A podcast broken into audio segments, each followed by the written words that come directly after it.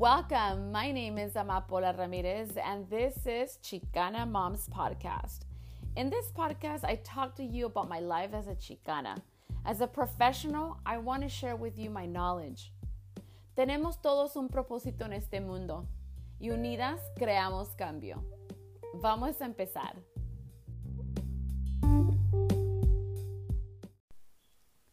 Hola, ¿cómo están? I am doing good and I hope you are too. Thank you so much for clicking at Chicana Moms uh, podcast. It is awesome. I'm seeing my numbers go up, you guys, and it's just like amazing. I don't get any money for um, doing these podcasts, but I just love the fact that I'm just like sending a little piece of me out there in the world, like the things that I believe in, the things that I've learned, and just sharing a little bit about my life as a Chicana um, growing up with amazing freaking parents born in Mexico. And um, thank you so much. It really means a lot to me. Um, I don't know where this is going to take me, but I'm open to amazing things, that's for sure. I hope, uh, like I said, you're having a great Sunday and or relaxed Sunday. I'm a little bit tired, to be honest with you. I had a celebration for my husband's 40th birthday, and it's just crazy how time goes by. I am the type of person, you guys, that loves to celebrate. Like, I love to gather people around, you know, for those who are, take the time out of their day to come and just celebrate with me and my family and friends because our a lot of my friends are like family to me and it's just really nice. I, I um it's like a blessing, honestly. I love my family and I love my friends. They're awesome. They're freaking chingones and chingonas. but yeah, that's why I'm a little bit tired. But overall, ya me tomé mi tecito de matcha, matcha tea, um, so I can get some natural energy. So I'm just waiting for that to kick in and time to clean because my house is upside down right now. But I do want to talk to you on this part two of the boy crisis. Like I mentioned in the last podcast, I have two boys and I have so much love for kids. But when it comes to boys, and as a professional, I hear a lot of parents sometimes telling me, you know, the teacher always calls me and tells me there's um, she's going through a difficult time with my son because, and every time I just hear son, oh, it takes me to this. I don't know how even to describe it, you guys, but this advocacy like power mode of like, let me hear you because your child is not damaged. Like, I want to know what is going on around in their environment so that we can try to help that child because no child is damaged, you guys. Every child just needs guidance to be able to help them learn something different from what they've heard and seen, you know? And that's why I decided to make this. Um, it's going to be part three. This is part two. And we're going to talk about um, the boy crisis. And we're pretty much going to talk about the education aspect of why a lot of boys are dropping off. As I continue to share um, an understanding to help our boys with school. Um, I just want to add that I will be getting quotes from the book that I highly recommend, um, The Boy Crisis by, Warren Farrell, PhD. Um, he is the author of The Myth of Male Power, and John Gray also um, has a PhD, is the author of Men Are From Mars and Women Are From Venus. This book, this book, I'm sorry, it is so I mean, it's just life changing, you guys. Everything freaking makes sense as you're reading it. But I wanted to make this podcast um, because it just gives an input. Um, I, I read it and I want to give my professional input and the experiences I've had as a mother and also as a professional advocating for kids. Now the book is pretty like thick, so I might also continue um, sections of the book as we I move forward in my podcast. So as I'm saying that, I'm thinking maybe it's not going to end at part three, but I am going to scatter them Okay. Um, but for right now, I am going to keep part one, part two, and part three consistent, kind of like back to back. Um, and after that, we'll kind of see. But honestly, this topic of the boy crisis is just, I don't know, it's so concerning to me, like really concerning because I have boys, you know, and I have a lot of little cousins um, who are little, I have uh, nephews. So, uh, for all you moms out there who have boys, I think as mothers who have boys, we understand and we see how our boys are just very active and that doesn't mean they have a problem. You know, I know there's a lot of like parents out there that I've come across that say, you know, why do they always like have to diagnose boys who are active with ADHD? Like they already want us to drug our kids at a young age. And you know, some people agree can disagree saying, you know, well, it's needed, but then it's like, hold on, like I don't know. I was talking to my husband. This is what I'm going to add to that. I don't want to be bouncing back and forth from different thoughts, but it's just so empowering to me to talk about this. Um, my husband and I were talking, and pretty much what he was telling me, he's like, Look, I think um, back in the days, you know, uh, the males had to go out there and hunt. So there's that adrenaline of like being active, physically active to do what was needed to survive, you know? And he's like, I honestly think that part of that um, way of how all men behaved back then that would go out and hunt um, is still in our genes. So a lot of boys are very active. I mean, he's like, think about it. Look at all these sports. You know, a lot of boys gravitate to sports. I mean, girls do too, though. See, this is the thing. I was on talking. I'm not eliminating any um, any girls who need help. Okay, but this specific podcast again is focused on boys, and I am going to also do um, podcast on the importance of helping girls as well. And so, just so you know, okay.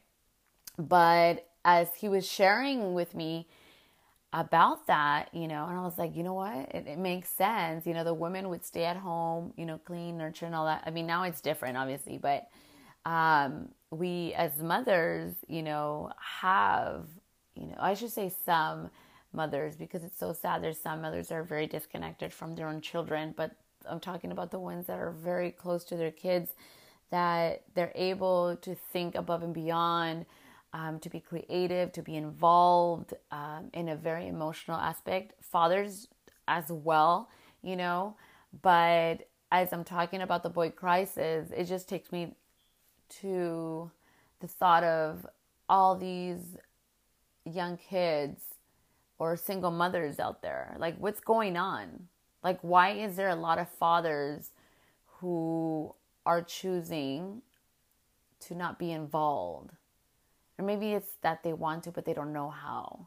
Okay, so I mean, we'll, uh, everything on this book answers like all of that, honestly. And it's really thick for me to even do, and I don't want to do a podcast for like a whole two or three hours and stuff, but I will scatter it out, like I said. But, anyways, let's get started into the topic on the boy crisis part two. Let's get started, guys.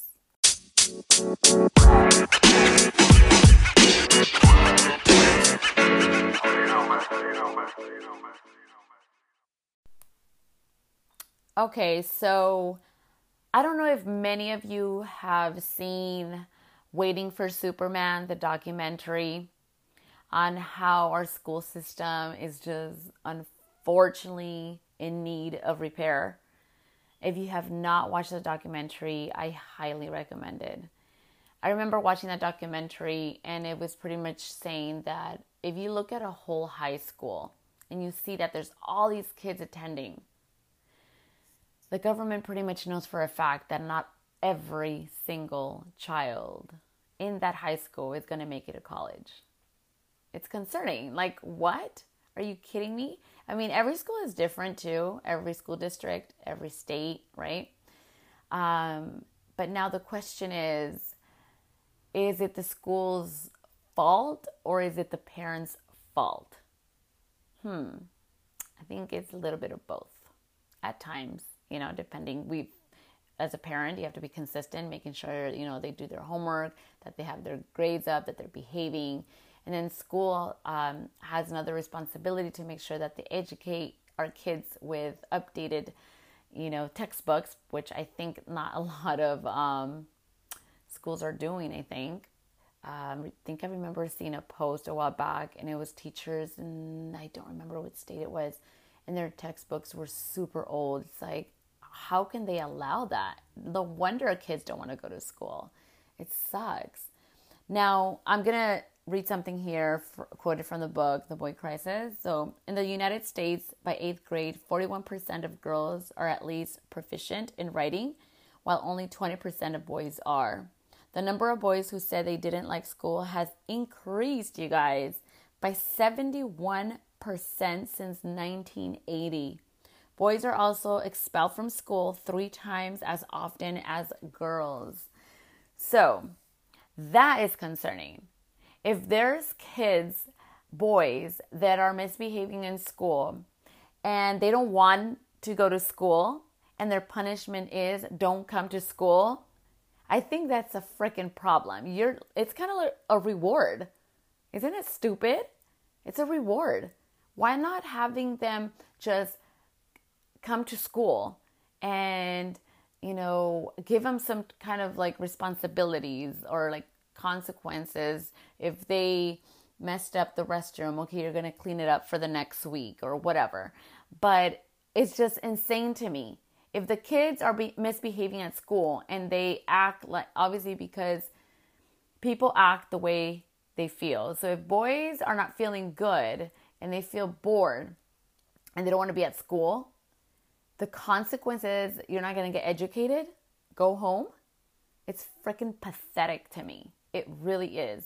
So I don't know. Sometimes I think you guys that is this is this like connected to this like whole um prison um I don't know if there's a specific word for it, but what I'm trying to say is like, you know, they haven't built like I said in the last podcast um a university since 1980.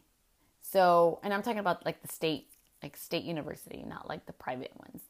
But they've actually built 20 new state prisons. Like, what the f- is that? I really want to know who came up with that. Who came up thinking that it's okay to suspend kids? And I, I, I just find it insane. There has to be another way to make sure that these kids um, that don't want to be there want to be there. I mean, there's a lot of kids that do behave and probably still consider it as like a drag to go to school because it's like getting up early, you know, and going to school. And it, I know it's like a routine for them. Um, but you know what? I think as mothers um, or fathers, if you're listening to this, it's so so very important to give our kids a, like a mental health day. Um, I used to work at an agency and a mental health agency, and we would get mental health days um, because it, we would get burned out at times, you know. And uh, one day I was thinking, like, wow, like, what about kids? We forget that sometimes, you know, they don't want to go to school. Sometimes if they have a meltdown in the morning, I mean, you know what? It's okay. They're trying to tell you something.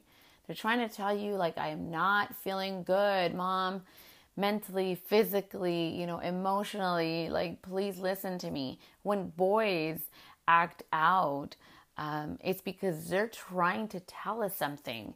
And a lot of the times we focus more on their behavior um, than their person. It's two completely different things. So, whenever there's a boy acting out consistently, we really need to look at as to what is it that's needed, not what is it that I have to remove to give my child a consequence. Like, no, stop trying to look at things in a negative manner try to look at it in different ways of being creative to implement you know encouragement love respect and listening to them because this is why our boys are suffering so much you know um, there's a lot of fathers who are absent in a lot of young boys lives so it's really hard for them to really like identify themselves with another male. Yes, there can be a brother, a Nino, a grandfather, but it's not the same. I have met moms who have said, I am both mother and father. No, you are not father.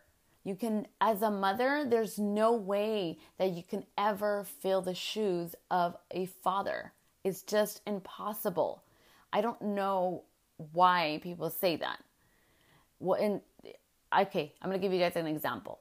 I had a client that said, "Well," because I did ask her that, and I told her the same thing. I said, "You will never be able to replace the shoes of father. Like that's never gonna happen." She's like, "Well, the reason I say that is because I'm out there playing football. I'm out there playing soccer with him." And I said, "You as a mother can do that. You can, and you're doing it. So you can own it. We've evolved. We have changed. You can say, I am a mother that plays soccer and football with my son outside. There's no way you can say, I am a father. I am a mother trying to be a father. But there's a lot of dads doing things that are, I don't know if you want to, like, mother responsibility. And, like, who categorizes these things? Society? Of course. But that doesn't mean we have to, like, own them. You know, there's a lot of labels out there in this world, and that doesn't mean you have to grab it and own it. No, you create your own identity, your own way of living and raising your children in a healthy, loving manner. So, one thing I want to highlight, you guys, is that there's something called the boy style behavior. This is quoted from the book, and that right there, I always would like you to remember because it's something that I remember myself that when my boys are at school, I know they're behaving as boys. They're active. And if a teacher ever tells me, you know, your son was getting distracted in the class, uh, your son was playing a little bit rough outside. Okay, I get it. I'm going to correct it, right? But that's just a reminder that it's a boy style behavior. That's his way of being. Yet, anytime things that come up as a concern for you, don't beat your child up, one, physically, and two, with really character assassination kind of words. Okay? It's more of like, let's let's sit down, buddy, and let's talk about what happened. Look, you guys, let me tell you, it's, just thinking about it, even like ugh, frustrates me. My son, uh, my youngest, would come home and tell me, Mama, that re- that didn't happen. I don't know why the teacher's saying that. And I'm like, What do you mean? He's like, Well, I didn't do that to the boy because, and then he starts telling me about a story, and I was like, So why are they telling? Okay, so then that's where I get confused. I hear a story from the teacher that it's like the child's fault, and then my son's like, No, mommy. And there's times where he admits this, but sometimes I know they can lie to get out of it. So then I'm like, What's going on? After doing a lot of investigation and really digging in and pretty much talking to the staff um, at the school, uh, there was times where I was like, you know what? Some, I remember, I can't even say the specific principal, but he made my child look like a liar. That freaking pissed me off, you guys. I was like, are you effing kidding me? You're telling me my child is lying to me? And I can go into details about this situation, but I don't want to get so much into it because I want to address a lot of things. Um, but it, I know I'm it's I'm not the only one that's gone through that. So you have to be very careful because there's a lot of liability like focus that the school wants to really highlight. And I get it, you know, liability, safety, you know, but let's be real we're all human beings. You know, there's going to be things that we're going to mess up on, just like teachers and principals and staff. And I get it.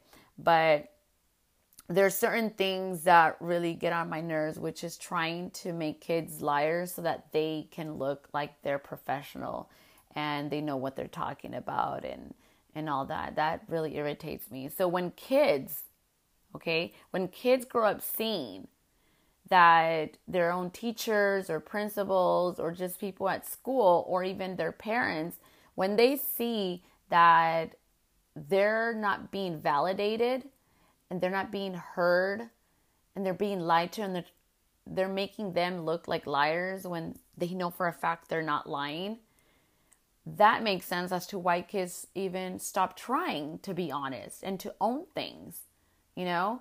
So the education system You know, this is, I'm addressing that a little bit more um, because as parents, every parent that has kids, there's some that are being homeschooled for a reason, but then there's, you know, parents who have kids that are going to a school. And you have to be just very involved, very involved. One of the most important things as an advocate, I have to tell you, is document everything. Because if you do not document, nothing happened. Okay, I remember meeting with a teacher and she with my oldest son when he was in first grade and she was meeting outside in the courtyard for she met with me for like five minutes to give me updates on my son because my son was just very distracting in the class and it was already like the second week of first grade so to me it was like uh, it's been two weeks like can you like be patient but she wasn't a patient teacher so pretty much what she said to the principal was like, Yeah, I would have meetings with her. Are you effing kidding me? You call that meeting standing in the courtyard for five minutes? So obviously, I didn't have that documented. It was like her word against mine. So the principal, unfortunately, believed her because that was her worker and, you know, knows her more personally than me. So that's where it became a challenge. So it's so important to advocate for your sons and for your daughters, of course. But if you do not document, again, it did not happen. Okay, so listen to what I'm going to read next because this is where I think it's really concerning if we don't nip things in the butt when our kids are young. Boys whose energies are poorly channeled can become society's most destructive forces, are serial killers and prisoners. Anytime I talk about parenting and discipline and behavior with my groups, I always tell them that if we don't parent in a way of love, consistency, respect, um, it, parenting can become, you know, between life or death. If we do not talk to our sons and letting them know that they don't have to act tough, being tough is not cool. Um, it's okay to cry. It's okay to express their thoughts and feelings. And the only way our boys are going to be able to do that is by bo- modeling, is the importance of modeling to them how to express our thoughts and feelings. A lot of the times, you know, uh, parents seek therapy, and there's nothing wrong with that. But one of the things I attach is if you're seeking therapy for your child to teach them something good, because then now you're putting yourself in a position of being open to help your child in many profound ways, you know? But making sure that we don't dismiss their unhealthy behavior that can really damage their entire future. They need guidance. And we can't depend on the school system to give them the life skills that they need, um, especially empathy, especially compassion. You know, they don't teach that at school. Maybe they talk about it, right? No bullying and respect each other. But the profound meaning of empathy and compassion starts at home. Have you ever thought that our sons may be the next father that's absent in their own kid's life? We don't want that to happen. But how do we prevent that? How do we make sure that our sons right now who are in child, uh, I was gonna say childcare, yeah, childcare, preschool, elementary, high school, right? How do we prevent that? Well, I honestly would like to add that it's so important to learn how to co parent. If the father's not in the picture because there's a separation or divorce, it's so important to try to communicate um, and to teach the other parent how to be involved. And I, the reason I say that is because a lot of moms end up staying at home with the kids and when a separation divorce happens, you know, the father uh, moves out and now he is parenting alone. And what I mean by parenting alone, I, I mean, obviously, not just saying that the mom's not in the picture, but now they're on their own, you know, at home, putting them to bed, going shopping, or just doing things with them um, on their own. And there's the mom's not present because obviously there's a separation and divorce. But learning how to co parent with the other parent is so important, very important. Why? Because we're talking about making sure that our sons right now don't become the next absent fathers in the future. So, the reason I'm saying learning to co parent is because if you're able to communicate with the father and you're able to treat him with respect and to bite your tongue when it's needed, you're doing your own son a favor. The reason I say that is because I co parent with my oldest son's um, dad. There's times, let me tell you, okay, it's not always perfect. There's times where we have our moments of like frustration and whatever, but we come back to it because at the end of the day, our sons are my priority. And it's not like we get all crazy and stuff, but at the end of the day, I do care for them, for for them, for him, um, my son's dad, and I just try my best to communicate with him because I want him to be involved in my son's life and he also wants to be involved. But there's certain times that I have to tell him, you know, like, hey, I suggest, or sometimes I tell him, like, I think it would be a good idea if you just don't take him to certain places or give him tips. That's pretty much what I'm trying to say. Uh, but co-parenting goes a long way because then that's when a lot of fathers feel comfortable enough to come around and pick up their kids but every case is so different. I can't generalize all of them, but I'm talking about the one cases that, you know, if you have moved on personally and they've moved on and they have a relationship,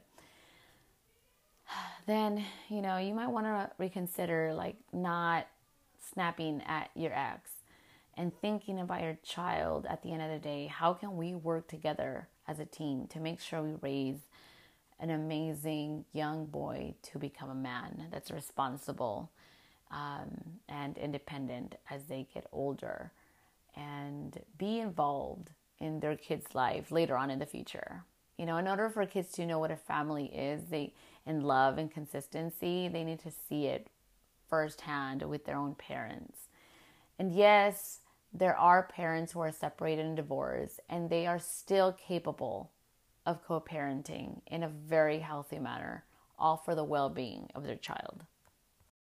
We also need to highlight how fathers play a very important role. We look at young girls playing with dolls, and why do we buy dolls to girls? Why do we buy them dolls?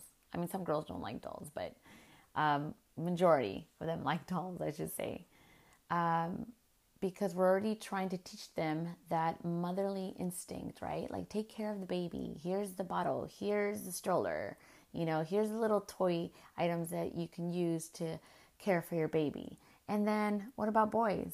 There are some mothers that buy dolls for their boys because they're like, what's okay, I see the message here, so why not implement it here? And there's nothing wrong with that. But then, yet, if machista fathers see their kids, um, their boys, I mean, playing with dolls they start pretty much highlighting this is for girls. I don't want you playing with that shit or whatever. So there you go. I think that is also part of the problem. Not that we have to train our kids, but I mean, society itself is doing it already, right? They have dolls with diapers, and it's like all in the girls section. For for boys, there's cars, right? There's um, all these different well, Legos, but I'm sure there's Legos for girls now. But you know what I'm saying? Like, can you guys understand what I'm trying to say? Like, there's the girl toys and the boy toys. So, how do we teach our kids, our boys, to understand the importance of, you know, what a father looks like? And you might think, like, why do I have to talk to my child? He's only in first grade, or he's only in kindergarten, or he's only in fifth grade, or he's in junior high, or he's in high school and I don't want to talk to him, especially in high school, because I don't want to open something up for them to think that they ha- they're ready to be fathers. Uh, I'm not saying that. I'm just talking about talking to them the importance of a father. And if they didn't have their father in their lives, to really think what are the things that you have learned from your father not being involved so that you don't continue that? That's a deep question right there. That's an open ended question to ask their kids, I mean, our sons um, that don't have a father figure in their life. It's just being creative, being creative in different ways that we know are going to impact um, our sons' lives. Now, whenever you see a, a boy acting out, if it's your son or any relative, you know, really evaluating like what's missing here. There's always something missing, you guys. When a, when a child is misbehaving at school or at home, it's because something's missing. You know what it is? In my perspective, love and attention in a healthy way. And being present with them to really hear their thoughts um, as they express their feelings because obviously that's the goal we want to like hear them out sometimes it's not going to come out like i feel sad today i feel mad today they're not going to say the certain things but they're going to behave it in ways of throwing things you know of just crying and just like overwhelming and a lot of parents end up tantruming with their own kids and that just creates a big chaos i strongly think that the more we repeat ourselves with positive affirmations towards our sons is what's going to make an impact. The reason I say that is because there's too many consistent unhealthy messages being sent to our sons on a daily basis. So it's our responsibility as parents to make sure that we also provide positive messages on a daily basis. Here's the suggestions that I highly recommend is telling your child every morning and every night you're smart, you're kind, you're loving, you're fun, and you're important to me.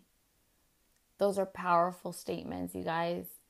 It's so important to now feed our boys with positive, encouraging words and also with actions because our kids listen to us more based on what we do than what we say. So, as we're saying this, we have to also behave it. So, we be consistent so that we can let them know that they are unique and amazing and that they will not be like their father who chose to not be present. They are different.